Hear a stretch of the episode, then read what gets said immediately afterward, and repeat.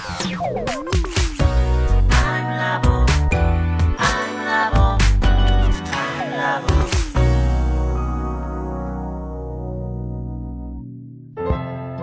田智久のアイムラボ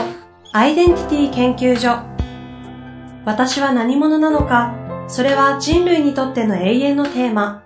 じゅうごねんの歳月をかけ開発された、統合された究極の私と出会える技術、アイミング。不確実性の時代を生きる次世代リーダーのために、アイデンティティの本質について語り尽くします。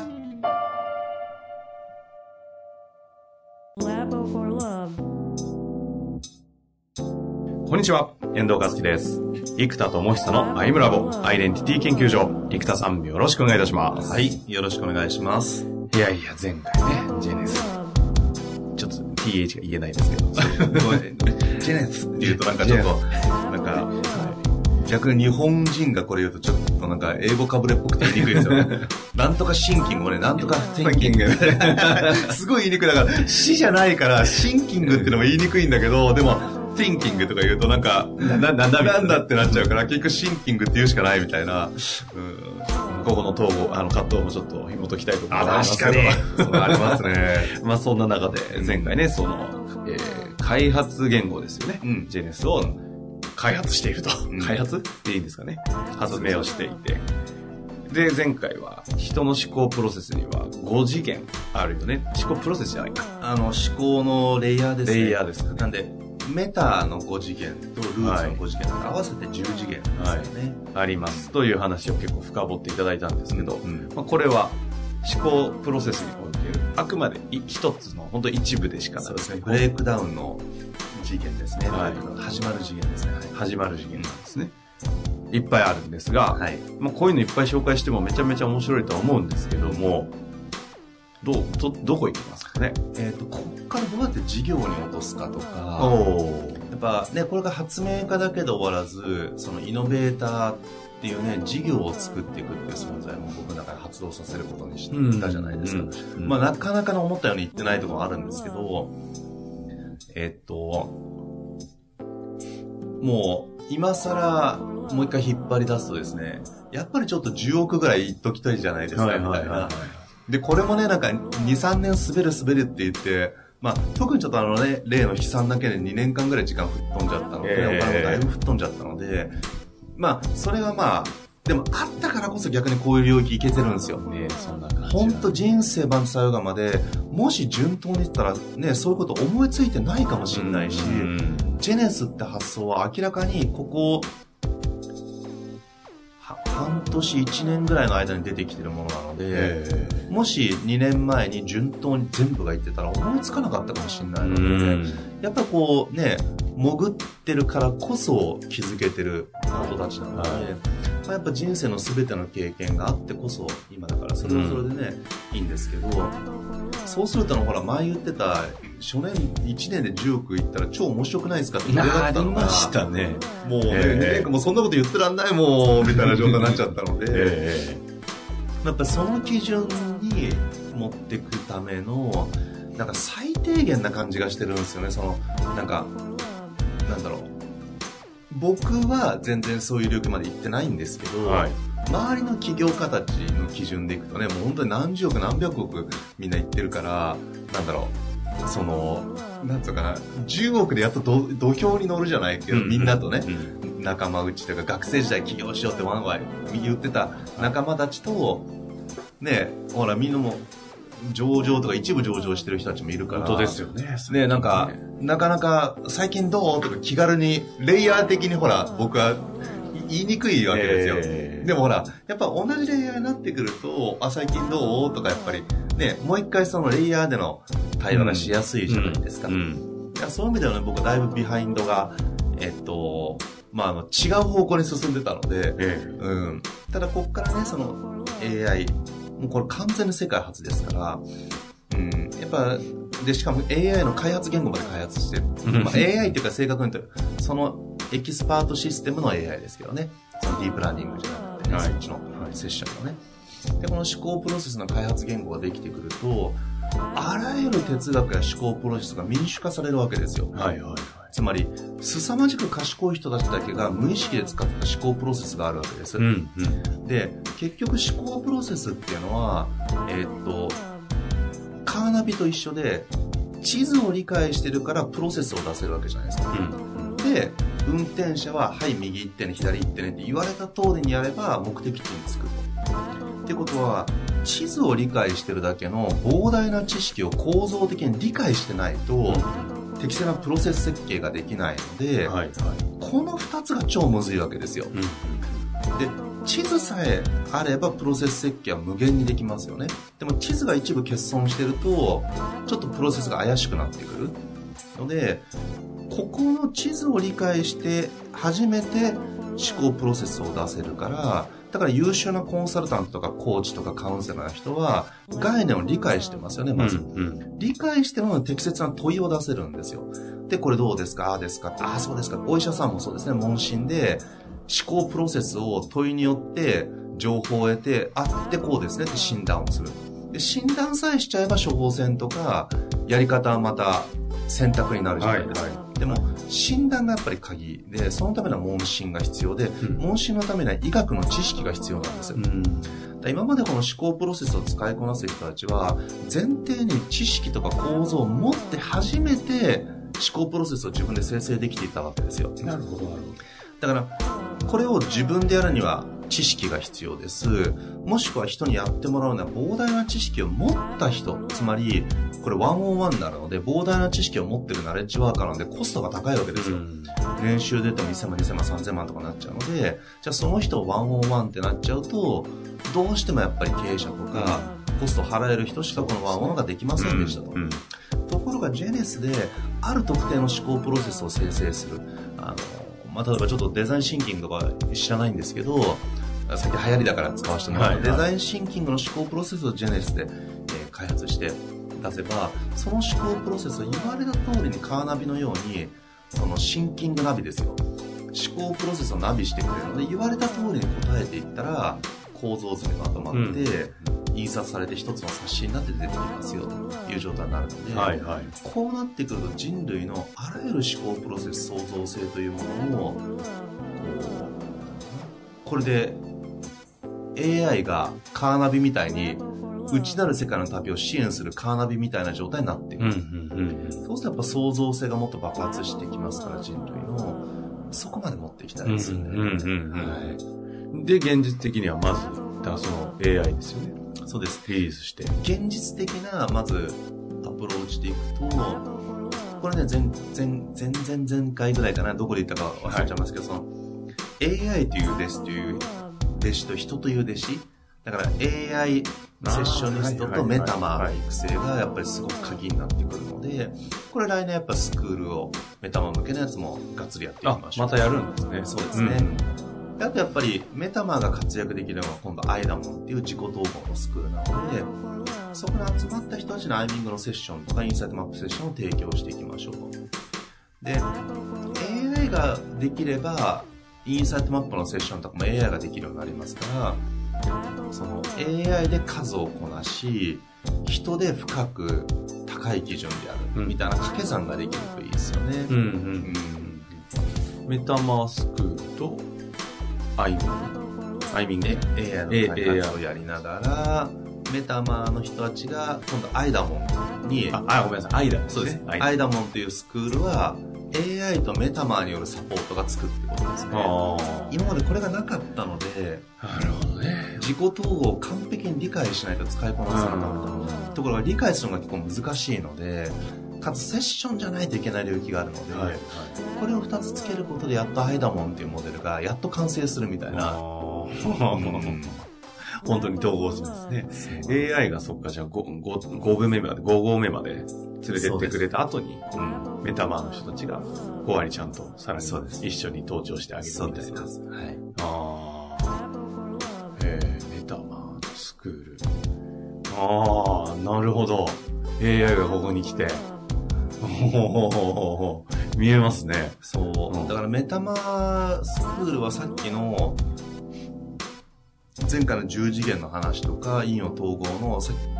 知識、地図のレベルが構造的に全部理解してる必要があるので、うんうん、だからかなりちょっとマニアックなスクールになっちゃうんですけど、まあ、今更ね、うん、今更なんですけどでも結局ね、ここもやっぱ研修業界をさんねんごねんはちねんじゅうねんとかやってきてる人たちへのヒットがむちゃくちゃ大きいんですよ。へー。最近もやっぱりこうよん、ごじゅう代の研修業界のリーダーの方々とか、やっぱりじゅうねん以上やってる人たちが、うわ今までそこに行けなかったみたいなところに行ってるって思ってくれる方がやっぱ増えてきていて、うん、やっぱそういう方々ほどインパクトが大きいですね。はあはあ、現実における僕のコンテンツの、はあ、つまり皆さんもうマネージャー層とかどっかの会社の役員だったりもう研修慣れしてるじゃないですか、うん、もう、もう基本的なほとんどの研修大体知ってますよね、はいはい、そうですね。ただ僕のやつ出てもらうとそういう人たちがもうすごく新鮮で斬新だと感じるかつ分かりやすさと、はいはい、なんか面白さとみたいな統合されてると感じてくださるみたいで、あ、まあ、そこ目指してもちろん作ってるんですけどね。研修コンテンツはこう部分の集まりみたいになるじゃないですか、うん、あいあ生田さんの研修ってあるとしたら全ての研修が内包されますよね。ああ、そうですね、全部が包まれるみたいな、うん、ああ、そういう研修ってないですよね。そうですね、やっぱ論理思考の方は論理思考になっちゃうし、うん、内観型内観、コーチングはコーチングする、うん、プレゼンはプレゼンっていう風にやっぱコンテンツが分断されてっちゃう、うん、ただこれはアイソレーションっていう意味では深めるためにはとても 有, 有効で、うんうん、ただアイソレーションする目的は深めたり個別理解なんですよね。で今度この区別がしっかりできるようになったら統合するっていうのが次の流れなので、アイソレーションからインテグレーションにいかに持っていけるか。でこのアイソレーションを僕も細かく細かくやりながらインテグレーションガンガンしてるので、やっぱそれがインパクトというか、あと全部図解されてるのが、今まで目に見えない世界とか概念がなかなかそこまで図解って難しい。そうです、ね、なんかメタファーとしての図解とかで、うん、ああ感覚的にそういうことなんだわっても、うん、構造としての図解ってないですもんね、うん、なかったですよね。なんか、なんかこうロジカってなくねえかみたいなものとかね、うん、それをひたすら作ってるので、うん、これいるんですかね、同じようなことやってる生田さんみたいな人ってね。どうでしょう、世界は広いですからね。そうですね。世界は広いんですけど。うん、ただ少なくとも、僕が噂を聞く範囲とかにおいてはさすがにないですよね。やっぱそういう次元のものだよね、これ。ああ。もうこうなってくると、でも相当削ぎ落とされてきて、まあ逆に言うと洗練されてるし、この、なんていうんですか、この今まで作り上げてきた、開発してきた、発明品がこう洗練されて統合し始めて、うん、ついにこうアイミング、まあ、メタマメタマのあれですか、えー、講座学校、そうですね、育成はまあリアルのあの場としてですけど、うん、ここに エーアイ 実装でってなってくると、うん、なんか非常に今までいろんなこうエデュバレーだーだこれもできるって言ってたのがなんか結構シンプルにこうギュッとなってきた感じしません？そうですね。だからシステム エーアイ を含む、まあ、アプローチもいっぱいあるんですけど、やっぱ商品としてはアイダモンとメタマースクールっていうふたつでいいなと思っていて、商品とかそのスクール的なやつなんですよ。で、あとツールもツールだけを使う人というよりはもうアイダモンのツールっていうふうにもしちゃって、うん、アイダモンの参加者しかそもそも使いこなせないようなツールばっかりなので、はいはいはい、あの学習コストがかかるんですよ。えー、クオリティ重視だったら、うん、インサイトマップのアプリケーションのインサイトマインドはインサイトマップの使い方をそもそもちゃんとふつかかんぐらいの講座で理解してないと使えないので、はいはいはい、だからそういう結局学習コストがかかるものばっかりなので、基本的にはもうアイダモンでアイダモンがある種ちょっとフランチャイズじゃないですけども、うん、メタマーの人たちがどんどんプロデュースできるようにしたり風を決めていくといいと思うんですよ。例えば看護師さん向けのアイダモンだと看護師としてどう生きるかみたいなとか、お医者さん向けのアイダモンだったら医師としてどう生きるかみたいな、やっぱそのリーダーが体現者、自分のアイデンティティ、弁護士とか、あと経営者とか、メタマーでもいいです、カウンセラーでもいいので、うん、とにかくどんなアイデンティティ、人向けのアイダモンなのかを、はいはい、それぞれの究極のど真ん中でコンテンツ作ってもらうと、でアイダモンの元々のものは オーエス というかパーツになるじゃないですか、はいはい、でそれをその人の提供したいターゲットに対してカスタマイズして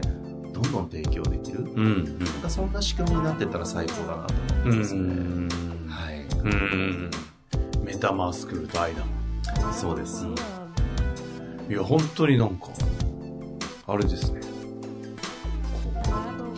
今までこうビジョン的な話でぐわーっと広がって、もう広げられるとこまで広がって、もう気づいたら宇宙ぐらいまで行きましたけど、現実としてそこからの、なんかでもいろいろやったじゃないですか。開発これもしてこれもして。そうですね。なんかすごい、なんか来年は来そうですね、これね。うん、にせんにじゅうねんで。そうですね。あと、アプリケーションってポジションだと、はい、アプリケーションいっぱいあるじゃないですか。えー、でも、スクールにアプリケーションが、スクールのコンテンツ、要は研修コンテンツにアプリケーションがついてること自体が普通ないじゃないですか。確かに。ので、その、研修にアプリケーションがついてるとアプリケーションの価値がすごく上がる。はいはい。でもアプリケーション単品だと最近やっぱ SaaS とかああいうので、なんかごひゃくえんとか、月額せんえん、ごひゃくえんみたいな話になってきちゃってるので、そうするとアプリよっつでよんせんえんだよねとかにせんえんだよねみたいな見積もりになっちゃうじゃないですか、うんうんうん、でもスクールにこれらのアプリが全部ついてるよってなると、このスクールやばくねってなるじゃないですか、うんうん、だからやっぱりどっちを主に置くかだなと、うん、アプリ屋さんがやってるスクールなのか、スクール屋さんがやってるアプリなのかみたいな、うんうんうんうん、うちはほらアイデンティティ屋さんだから、アイデンティティを統合したいという人向けのやっぱスクールというか、もともと教育なんで、えーうん、あそこすらも統合されてますね。そうですね。だんだんね、どんどん統合統合にまとめてまとめて、いやね、本当にそんな感じですね、うん、いやでも本当になんか集中するとこまさに見えてきましたね。全部やってるんでしょうけど。であとその合宿とかはエドバレー構想で、えー、どんどん数が増えれば展開できるじゃないですか、はい、オンラインの合宿で。これでアイダモンだから、理想はアイダモンがひゃっこぐらいあって、自分のアイデンティティにむちゃくちゃ合う人のもとで塾長のところでやるみたいな、うん、やっぱ自分とアイデンティティが同じ人の方がね、むちゃくちゃ盛り上がるんですよね。あ、この間の孤高の天才じゃないけど、そうそう、だから例えばイラストレーターの人だったら、イラストレーターの中でアイダモンの技術マスターしたメタマーの人がいれば、はいはい、イラストレーター×メタマーの技術を持ってる人が、イラストレーターとしてどう生きるんだと、自分のカラーをどう出すんだと、何者としてイラストレーターやるんだと、愛の伝道師としてのイラストレーターですみたいな、だから愛のない仕事やりませんとかねなんかそうやってやっていくとどんどん色合いが出てくるなと。だからこれがなんだろうな、僕だったら、まあ社会的なポジションで言うと教育リーダーみたいな感じかもしれないですし、コンテンツ開発者、うん、開発者自体がほとんどいないので、その組み合わせてる開発者の人はいっぱいいるんですけど、ゼロイチで根本理論とか根本概念そのものってなってくると、なんか哲学者とか心理学者の方とか歴史的な人たちだったり、あとやっぱアメリカさんが多いですよね、日本だと、うん、デザインシンキングしかり、ね、コーチングしかり、うん、理論しかりなんで、うん、日本で開発してる人ってやっぱすごい少ない気がするので、うんうんうん、ありものをカスタマイズするっていう人はもちろんいっぱいいるんですけど、はいはい、やっぱそこを開発する人たちが、ジェネスを使いこなす人ってそういう人たちになってると思うんですよ。僕がやってきた概念、つまりジェネスの中のごく一部の機能でアイミングっていうのは生成できるので、はいはい、もっとアイミングよりメタな使い方なんですよね。うんうんうん。じゃあ生田さんがジェネス使ってそれ作ったのかみたいなことはあり得るってことですよね。ありえますありえます。つまりうわそのいや組み合わせが無限じゃないですか。そのつまり Java っていう言語を使ってこのアプリ作るとかってアイデア次第なので、どんなあの思考プロセスをもうここで作れるので、うん、いやー面白いことしてますよね。あのこれをねご理解いただける方にはね。あくほどあのよろしくお願いしますって感じですね。もう生田さんにしかできないところだなと。もうね、発明家として邁進爆心爆笑もうちょっと笑えるって言ったらやっぱキャラクター開発とかに入って爆笑できる感じでできましたね。この技術をメタマースクールとかアイダモンとかちょっと真面目な感じだし、アイデンタリースクール、アイデンタリーカンパニーとかもちょっとこうなんだろう、真面目というかコンサルチックじゃないですか。だからそれはそれでなんか熱いんですけど、熱い領域なんですけど、やっぱり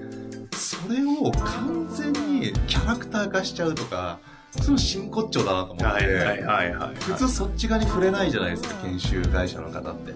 なんでそこを思いっきり振っちゃうあたりが僕っぽいなと思って。これ最後になんですけど、うん、これだけなんかこう前回収録いっかげつまえにした時も比較的ちょっとこう洗練され始めてる感ありましたけど、うん、ここに来てなんかすごいフォーカス当たってる気がするんですけど、なんかきっかけあったんですか？そうですね、まあ例のごとくほらイノベーター起動しようって言ったのがごがつろくがつぐらいからで、やっぱ半年ぐらいそのいやもうはちねんぐらい発明家しかしないぐらいの生き方しちゃったので、やっぱ思うようにエンジンがかかりづらかったとかアイドリング中だったとだんだんエンジンが温まってきた感があるのと、あと収束収束の方向に、うん、このごろっかげつはずーっとエネルギーを使ってるので、あ、まあ、ディアミングって呼んでるやつなんですけど、たった一言で言うと何なんだとか、要はいろんなお客さんがいるんだけどもたたった一つの層にしか提供できないとしたら誰なんだとか、いろんなコンテンツがたった一つしかできないコンテンツがあったとしたら何なんだとか、うん、もうとにかくこうねギューッとたった一つたった一つみたいなことを、えー、その延々とシンプル化、もうエッセンス化っていうのをずーっと一言か一言かってずーっと日々やってるんですよ。あ、そっかそっか、やってたんですね、やっぱり。もうずっと毎日やってますね。これだけだから、半年間ぐらいずっといっかげつにいっかいお話してきましたけど、うん、やっとこのぐらいで私が、あ、収束本当にしてるって、その外から見て体感できる感じになってきましたね。うん、そうですね。内側を収束させて、やっと言葉になったり、図になったりするのは、やっぱり、特にね、僕のコンテンツがマニアックかつ広大なので、はい、これをシンプルに図に落とす。言葉に落とすってやっぱ非常に大変な作業で、半年ぐらいかかるかな。あとね、例の件がはちがつぐらい脱出したので、悲惨だった件が。やっぱそこから、まあ結局リカバリーにはち、きゅう、じゅうグラムでかかっちゃったから、まあじゅういち、じゅうにと。ただまあじゅうまつぐらいで一応、いっかいの一区切りというか、あのほら浜辺でハーハー言ってるぐらい溺れてるところから来ましたと。やっぱじゅういち、じゅうにで、なんでしょうね、徐々に本来のペースになってきてる。そんな感じなんだ。うん。なるほどですね。いやいや、じゃあ次回収録の時はもう新年迎えておりますから。これ配信はでも新年だと思うんですが。あ、ですね。はい。その頃にはまたいろいろと動いてるでしょうから。いや、さん、しがつ エーアイ。そうですね。やりたい。キャラクターになってると相当面白いと思いますね。やりたい。あと、あれですね、あのー、じゅう次元の、うん、うんえっと、ルーツの方の統合が、はいはいはい、あできるだろうというのは、うんうん、